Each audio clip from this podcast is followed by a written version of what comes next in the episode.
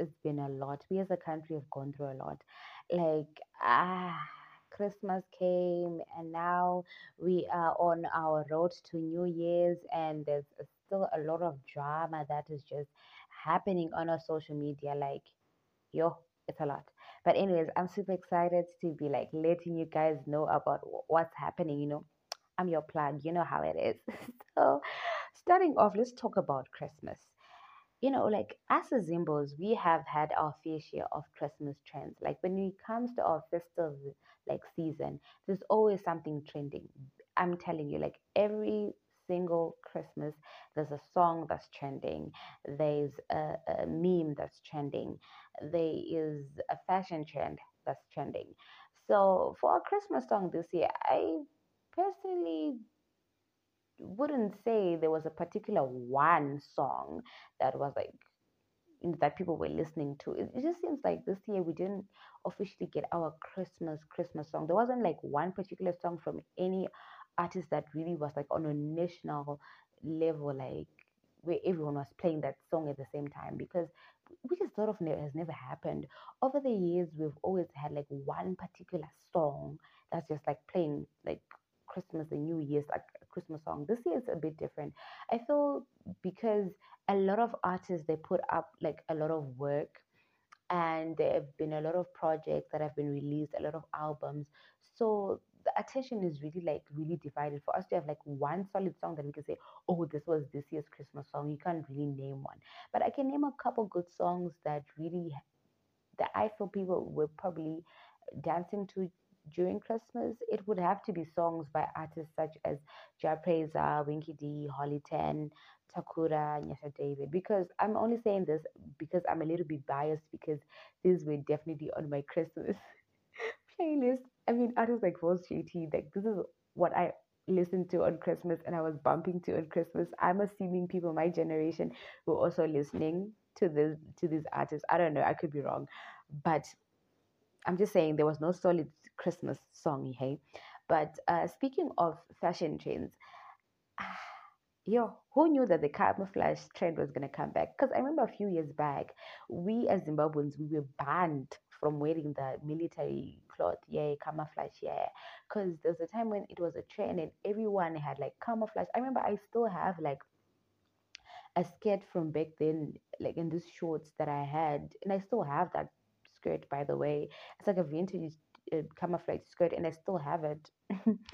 and the camouflage trend has come back this year, but instead of a skirt or like generalized, it came back in form of cargo pants. So this fashion trend for this year was cargo uh, camouflage cargo pants and t-shirts, black tank tops and whatever. But it was definitely the cargo camouflage uh, pants, and it was it's a cute trend. I love it. It's like very comfortable. Like I don't own a cargo camouflage cargo pant per se, but I think I'm actually looking forward to buying one.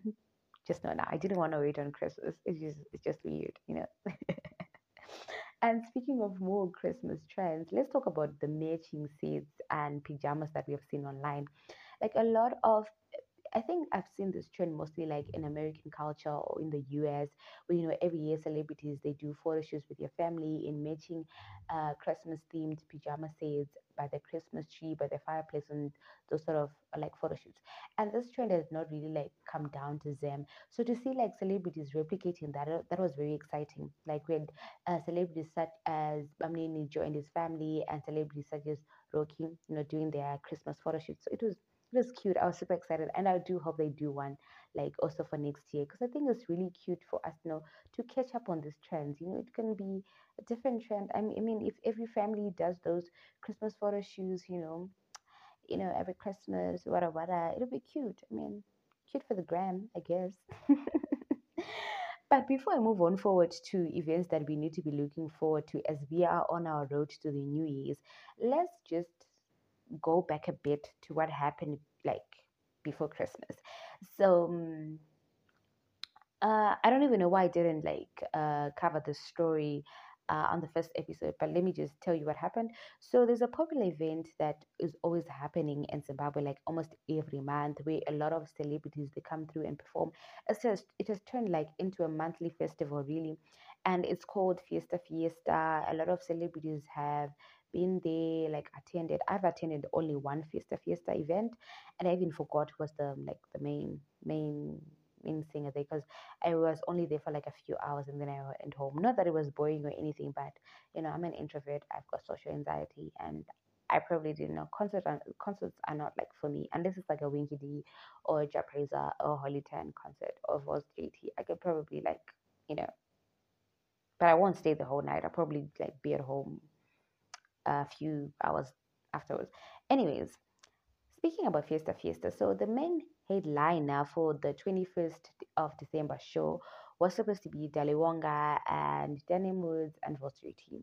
A lot of people were looking forward towards like this event because it was like pre-Christmas event. You know, it was happening on a Thursday, no, a chill Thursday, and he was also supposed to perform at um, Pablo's VIP, whatnot, and then we it was then cancelled on the day, and then they put out a press statement that he had missed his flight.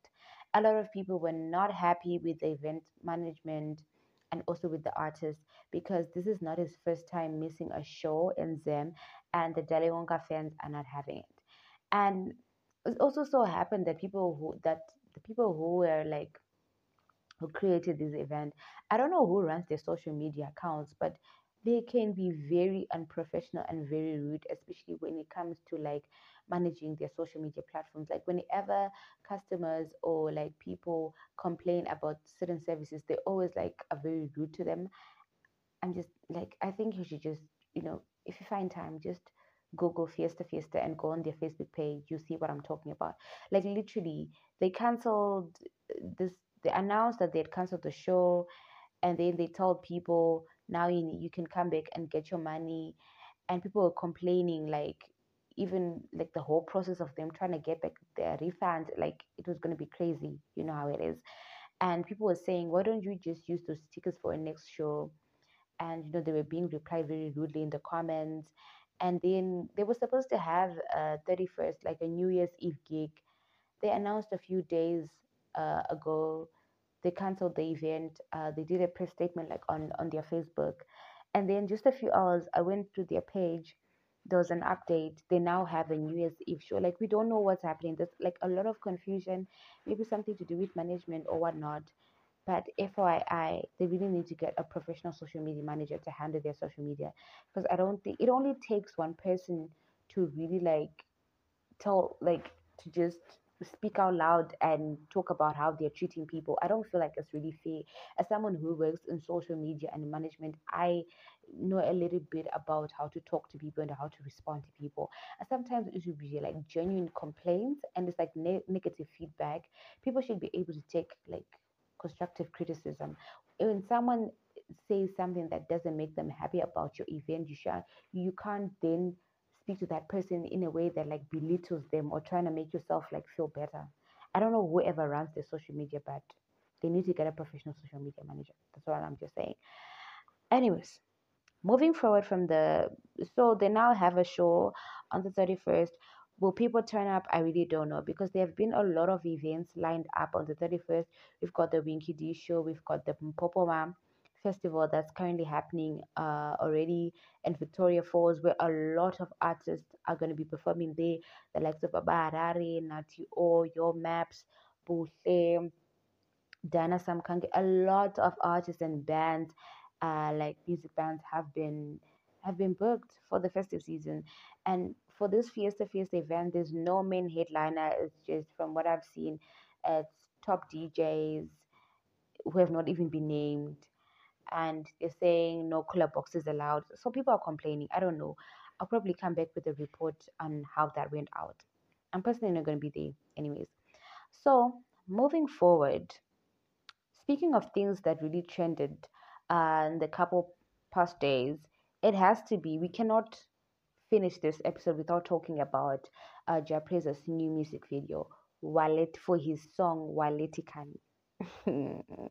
the way parents are going off on social media, you would you would think they're not the same people who watch videos on on on like from other artists. Like I don't personally don't even know what Jah Prayzah did that so like surprising. People saying, "Hey, he's a national treasure. He can't make that kind of explicit music video."